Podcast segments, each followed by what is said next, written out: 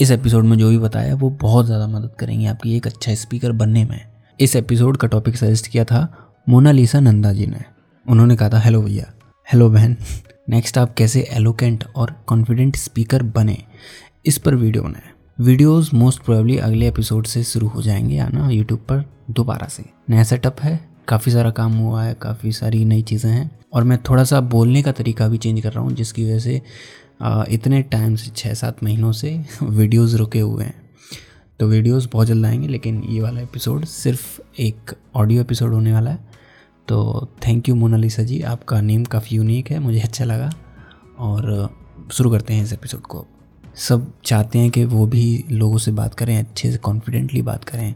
और स्टेज पर अगर वो बात कर रहे हैं, बोल रहे हैं, कुछ बता रहे हैं तो वो अच्छे से बताएँ, जिससे कि सुनने वालों को उनकी सारी बातें समझ में आ जाएँ और उनको वो समझें। ठीक है, सबको करना है ये। लेकिन एक कॉन्फिडेंट और एलोकेंट स्पीकर बनने से लोगों को क्या रोकता है? कुछ रीजंस हैं जिसके बारे में पहले बात कर लेते हैं कि क्यों कॉन्फिडेंट और एलोकेंट स्पीकर बनने में प्रॉब्लम्स आती हैं लोगों को। सबसे मेन और कॉमन रीज़न जो है, वो है फियर ऑफ़ जजमेंट सबसे पहला, लोगों को ये हमेशा डर लगा रहता है कि अगर उन्होंने कुछ लोगों के सामने कुछ बोला, कुछ बताया तो लोग उन्हें जज करेंगे।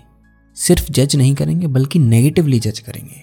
हमें ऐसा लगता है जब हम स्टेज पर बोलने जाते हैं कि हमसे कुछ गलती ना हो जाए, और लोग उसकी वजह से हमें पूरा एक इन्फीरियर इंसान समझें।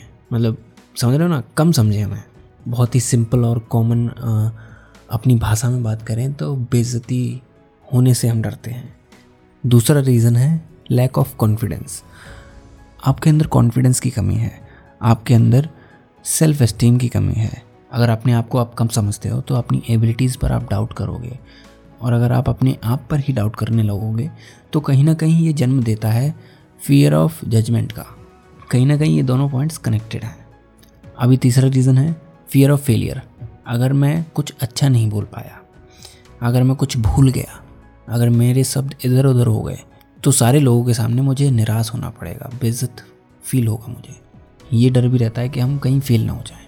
या फिर चौथा रीज़न हो सकता है कि पहले हमने कभी बात करने की कोशिश की है, पहले कभी स्टेज पर हमने कुछ बोला है स्कूल में कॉलेज में तो वहाँ पर हमारा एक्सपीरियंस अच्छा नहीं था। हमारी बेइज्जती हो गई थी, हम कुछ अच्छा बोल नहीं पाए थे। तो अभी तक उस बात को लेकर हम बैठे हैं और उसकी वजह से हम कुछ आगे भी नहीं कर रहे हैं। अब एक और रीज़न हो सकता है, जो कि परफेक्शनिज्म फिक्शनल परफेक्शनिज्म परफेक्शनिज्म कुछ लोग ऐसे होते हैं जिनको हर चीज़ परफेक्ट चाहिए होती है। तभी वो उसको करते हैं या फिर उसमें आगे बढ़ते हैं। जैसे अगर मैं एपिसोड्स बना रहा हूँ तो मैं एक एपिसोड पर तब तक लगा रहूँगा जब तक मैं उसे परफेक्ट नहीं मान लेता। अगर मुझे कोई, अगर मुझे थोड़ी सी भी कमी मिलती है तो मैं उसको सही करूँगा और तभी आगे बढ़ूँगा जब वो परफेक्ट हो जाएगा। ऐसा मेरे साथ नहीं होता और ये गलत भी है। क्योंकि अगर हम परफेक्शनिज्म के पीछे भागेंगे तो हम अटके रह जाएँगे। ये कुछ ऐसा है कि मान लो मैं तीरंदाजी सीखने जा रहा हूँ और मैं पहले ही अपने और पहला तीर मैं चलाना चाहता हूँ और मैं चाहता हूँ कि वो परफेक्टली बीच में लगे, एकदम सही निशाने पर लगे। जो कि आई डोंट थिंक कि पॉसिबल है पहली ट्राई में। और गलती से हो जाए वो बात अलग है, लेकिन जबकि मुझे तीरंदाजी के बारे में कुछ नहीं पता है तो ये बहुत ही मुश्किल चीज़ है कि हो जाए। वहीं अगर मैं सौ तीर चलाता हूँ, उसके बाद चांसेस बढ़ जाते हैं कि मैं सही निशाना लगा पाऊँगा। तो परफेक्ट होने का वेट मत कीजिए। कोई भी चीज़ कभी भी परफेक्ट नहीं होगी। कुछ ना कुछ उसमें कमी रह ही जाएगी। अगर आपको आज कमी नहीं लग रही है तो आपको एक साल बाद उसमें कमी लगेगी। दो साल बाद लगेगी। तो इसलिए आपका ये समझना ज़रूरी है कि कोई भी चीज़ परफेक्ट नहीं होती। हम गलतियाँ करते हैं, उनसे सीखते हैं, फिर आगे बेहतर करते हैं। अब थोड़े से सॉल्यूशंस की बात कर लेते हैं। इनको ही लेके जो रीज़न से आपको ये समझना होगा कि लोग जज आपको बहुत ही कम करते हैं, बहुत ही कम।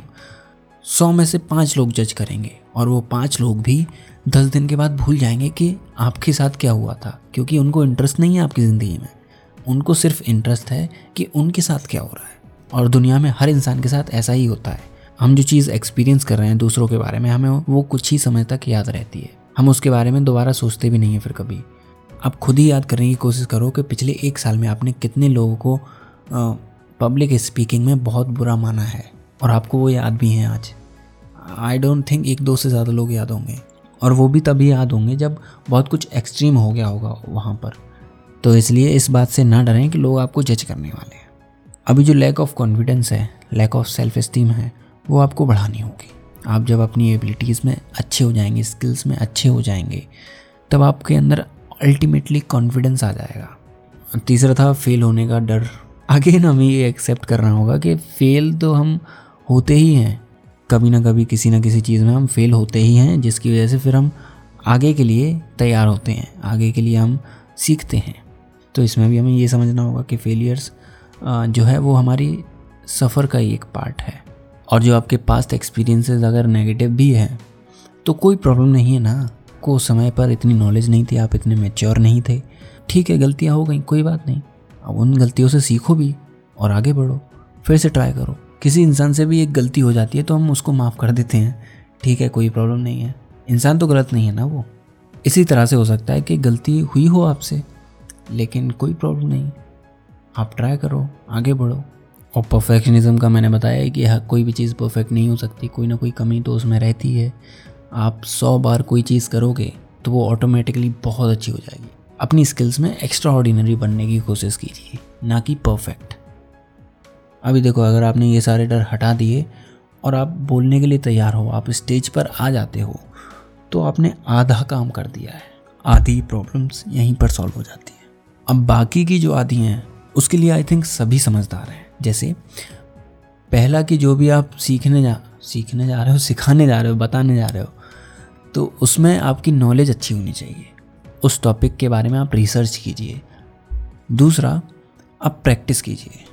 प्रैक्टिस का रिप्लेसमेंट आई डोंट थिंक कि कहीं भी है। प्रैक्टिस मेंटली कीजिए फिजिकली कीजिए और सेम सिचुएशंस अगर हो सकें तो उसमें भी प्रैक्टिस आप कर सकते हैं, वो ज़्यादा अच्छा रहेगा।